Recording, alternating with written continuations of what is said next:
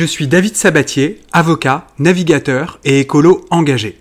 En partenariat avec la revue Le Chasse-Marée, groupe Ouest France, je suis parti à la rencontre de marins, de pêcheurs et d'explorateurs. Ce sont eux qu'on appelle les gens de la mer. Ils entretiennent les savoir-faire du passé. Et ils nous proposent un futur meilleur, plus respectueux de l'océan, de l'environnement et de ceux qui les habitent.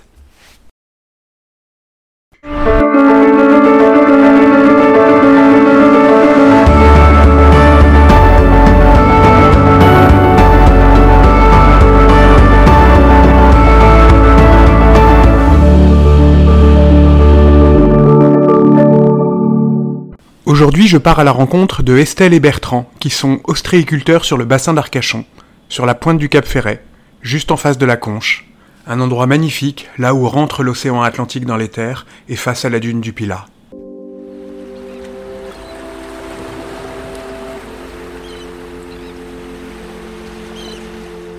Moi, j'ai rencontré Bertrand en 99, il était en vacances. Il était juste en train de commencer à s'installer avec son beau-père, qui était ostréiculteur au canon qui avait une toute petite euh, entreprise et il faisait des marchés. C'est vrai que c'est particulier, hein, le, monde de, l'huître il est particulier, il est dur. Quand il allait sur les parcs euh, avec 3-4 degrés euh, à l'île aux oiseaux, sans cabine, monter ses huîtres sur un petit wagonnet je l'ai rencontré, il travaillait l'huître au sol. Donc tu passes ta, marée pendant 4 heures, tu es accroupi ou tu ratisses avec le râteau. je disais, il m'avait choisi pour ça. Parce qu'à l'époque, il travaillait les huîtres au sol, du coup, comme je suis petite, c'est pour ça qu'il m'avait choisi. Il s'est dit, celle-là, elle va bien labourer le champ, elle va être efficace.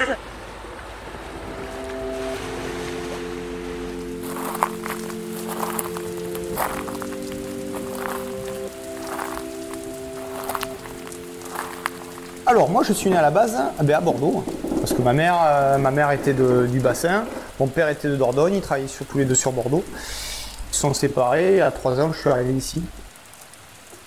Euh, comment dire Je m'ennuyais. C'est pas faux. Hein. Ça, ça, je m'ennuyais. Quand je passais le bac, déjà, j'aidais un peu mon père sur les travaux à Bordeaux, parce que mon père était dans le bâtiment. Et puis, euh, ma mère était mariée avec un ostriculteur sur le bassin, donc dès que j'avais un peu de moment de libre, je le passais ici, quoi. Hein. C'est tellement bien, moi j'adorais ça, quoi. Il fallait que je m'occupe. Ah, mais je pouvais pas rester sans rien faire. Donc voilà. Et donc, eh ben, j'ai continué naturellement dans les huîtres. Ça vient pas de suite, quoi. Donc, euh, t'observes, t'observes les gens, t'observes comment il faut faire et tout. Et puis moi, petit à petit, mais je me suis fait, quoi, comme on dit. Je produisais des huîtres, je, faisais du stock et tous les week-ends, je faisais les marchés. Après, c'était une toute petite cabane, elle faisait 25 mètres carrés euh, pour seulement euh, un petit bassin, un petit terre-plein. Enfin, grosso modo, c'était enclavé entre les cabanes. Tu pouvais pas trop faire de bruit. Quand tu faisais du bruit, c'était la journée. C'était compliqué. Quand c'était les fêtes de village, tu pouvais limite pas bosser, même pas y accéder. Donc, euh, ça devenait compliqué, quoi. Et puis, et puis j'avais pas de cabane d'habitation. Donc, euh, entre temps, j'ai rencontré Estelle, faisait des études sur Bordeaux. Donc, euh, on s'est installé ensemble à Bègle.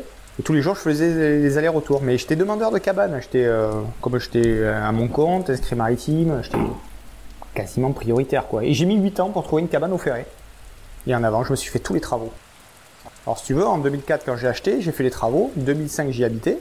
Et puis, comme j'avais un terre-plein qui était libre ici et que je travaillais encore au canon, je me suis dit, euh, ah, merde, faut pas être stupide quand même. Hein. C'est quand même pas mal. Hein. et donc, j'ai fait mon chai ici, carrément. J'ai construit mon chai. J'avais droit à 72 mètres carrés. J'ai fait un chai de 72 mètres carrés. Ça me changeait les 24 mètres carrés que j'avais au canon. Et puis deux ans après, on a ouvert la dégustation, en 2008. Ah, ça a marché bien dès le début. Suffisamment pour me dire, ben, tu travailles mieux ici que sur les marchés.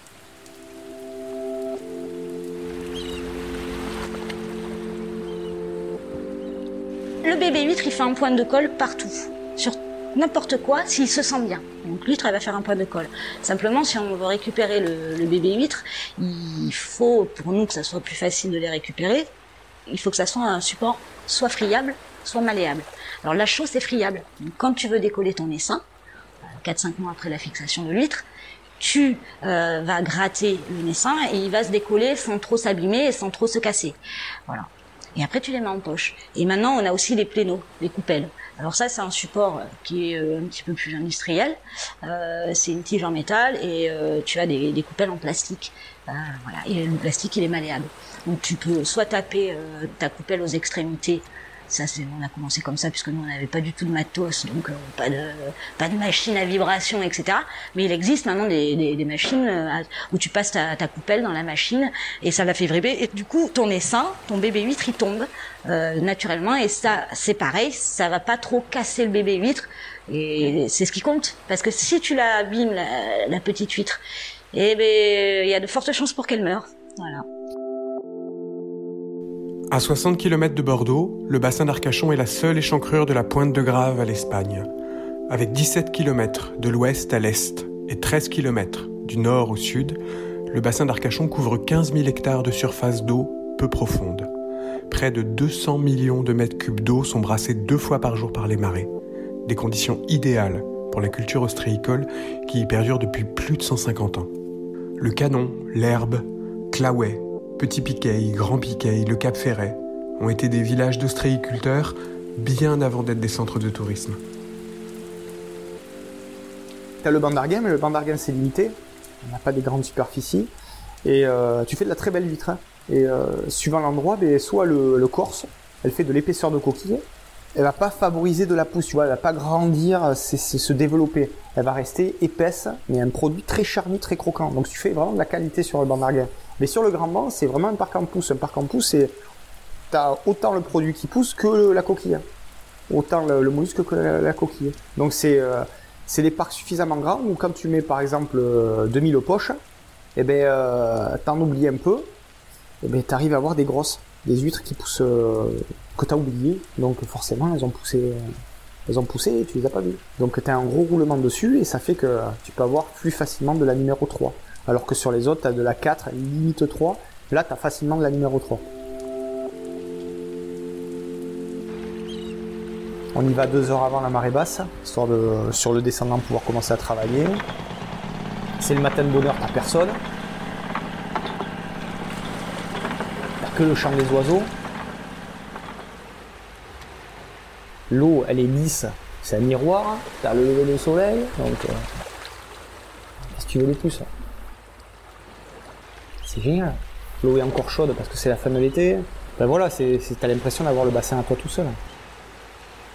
C'est un peu égoïste, mais bon.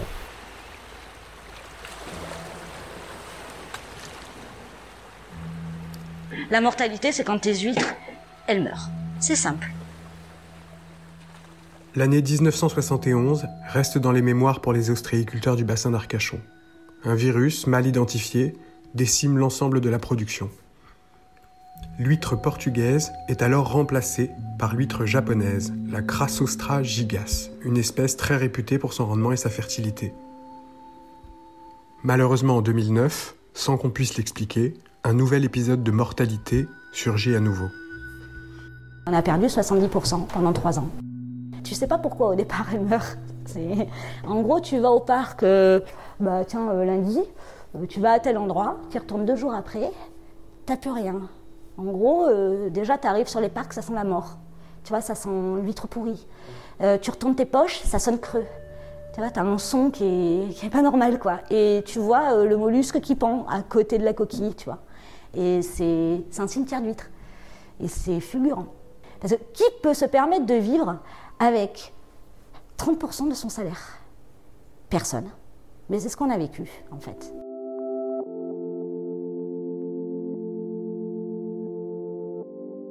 Et donc, si tu as une coquille d'huître euh, qui est euh, vendable, sur lequel tu vas avoir 10 petites huîtres qui se sont collées dessus, si tu laisses ces petites huîtres dessus, euh, c'est pas bon d'un point de vue déjà esthétique, parce que l'huître, elle va commencer à grandir, donc elle va être recouverte de bébés huîtres, et surtout, c'est euh, un concurrent alimentaire puisqu'elle mange la même chose. hein. Donc, l'huître à l'intérieur va pas être belle, elle va maigrir. Donc, il faut trouver un moyen efficace d'enlever le naissin de l'huître et le naissin de moule aussi. Donc, on fait bouillir deux fois par an nos huîtres. Et ça les tue pas de les faire bouillir? Les vendables, non. Le 18 mois non plus. Alors, soit tu mets ta bouilloire sur euh, ton bateau, soit euh, tu laisses ta bouilloire à, terre et tu décroches, euh, enfin tu détaches toutes tes poches, tu ramènes tout à terre et tu fais bouillir tout à la cabane à terre et tu ramènes tout sur les parcs. Donc t'imagines, tu détaches 500 poches, tu fais bouillir 500 poches, tu ramènes- et ça sur le nombre d'huîtres à partir du, du demi-élevage, à partir du 1 an, 18 mois, tu commences à faire bouillir tes, tes huîtres quoi.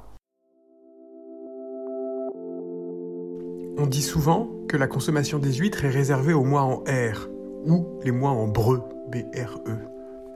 L'explication vient d'un édit royal de 1759 interdisant la pêche, le colportage et la vente des huîtres du 1er avril au 31 octobre. Deux raisons à cela. D'une part, pendant ces mois, c'est la période reproductive. Ainsi, en limitant sa consommation pendant ces mois-là, on préserve la ressource et on laisse le temps précieux aux huîtres de se reproduire. D'autre part, puisque c'est la période de reproduction, les huîtres sont laiteuses, elles produisent des gamètes. Elles sont alors plus fragiles et il faut les consommer beaucoup plus rapidement. Au XVIIIe siècle, les transports étaient lents et il n'y avait pas de système de conservation par le froid. Ainsi, interdire pendant cette période la consommation d'huîtres non seulement permettait de préserver la ressource, mais également d'éviter les intoxications. Pour elle, sa façon de faire des bébés, c'est de produire des gamètes et donc de devenir laiteuse. Voilà. L'allaitance, c'est des gamètes, hein. ce sont pas des, des c'est pas un œuf. Donc c'est pour ça qu'on dit euh, l'huître euh, de façon un peu, euh, on, galvanise tout ça, mais l'huître elle pond. Non, elle pond pas, elle fraye. Le vrai terme c'est le, c'est le frais. Chaque fois que quelqu'un rentre dans ma cabane, euh, soit on me le demande naturellement, soit je le, dis de toute manière. Je préviens les gens avant de les installer parce que c'est vrai que l'huître, elle a un cycle de vie et euh, moi, ça me permet de parler de mon produit déjà. Parce que souvent, les gens, des fois, arrivent dans les cabanes, mais ils savent pas trop que c'est une cabane à huîtres. Ils, se disent, tiens, c'est des restaurateurs, tiens, c'est un café, tiens, tu vois. Donc déjà, euh, leur, leur, poser la question s'ils veulent manger des huîtres et leur dire bah, comment elles sont en ce moment. Et euh, c'est vrai que bah, là où il y a le plus de monde, c'est l'été, et donc elles sont forcément laiteuses l'été. On leur dit elles sont laiteuses parce qu'elles font des bébés. Les huîtres laiteuses se font de plus en plus rares, car de plus en plus souvent les ostréiculteurs utilisent ce qu'on appelle les huîtres triploïdes, qui ne se reproduisent pas. Alors la triploïde, c'est une huître qui a été faite à la base de la... pour qu'elle soit pas laiteuse. Enfin déjà, la diploïde, c'est la naturelle, l'huître naturelle a deux paires de chromosomes. Et euh, la triploïde, c'est un croisement entre une diploïde naturelle qui a été sélectionnée euh, et, une tétraploïde, une huître qui a quatre paires de, chromosomes qui n'existe pas dans la nature. C'est une huître euh, génétiquement modifiée. Quoi. Et donc on fait le, clonage des deux. Quoi. Elle fait pas de lait elle pousse plus vite. Parce que vu qu'elle ne se concentre pas sur sa reproduction, ben, elle continue à pousser comme si de rien n'était. L'été elle est très charnue, l'hiver un peu moins, alors que la naturelle c'est le contraire. L'été elle est laiteuse et un peu maigre, alors que l'hiver elle est très très belle.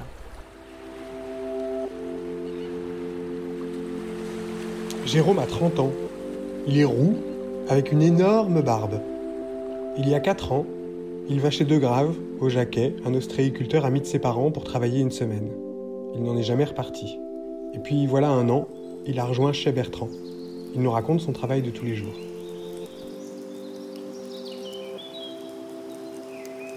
Là, je trie, je sépare euh, les vendables des pas vendables encore, des coquilles pour euh, remettre celles qui ont encore besoin de pousser, euh, les remettre en poche et les remettre au parc.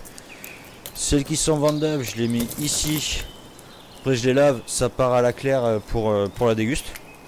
Ou alors, ben, quand on est en période de faire des stocks, on remet les vendables dans des poches, gros maillage, très gros maillage, et on fait des stocks au parc. Voilà, voilà ce que je fais moi toute la journée. Après c'est l'habitude, c'est le tri que toi tu choisis d'avoir, euh, c'est en fonction de ton calibre, de ce que tu passes à, la, déguste. Nous c'est plutôt du, euh, du 4-3 qu'on veut. Si on a du 2 c'est bien.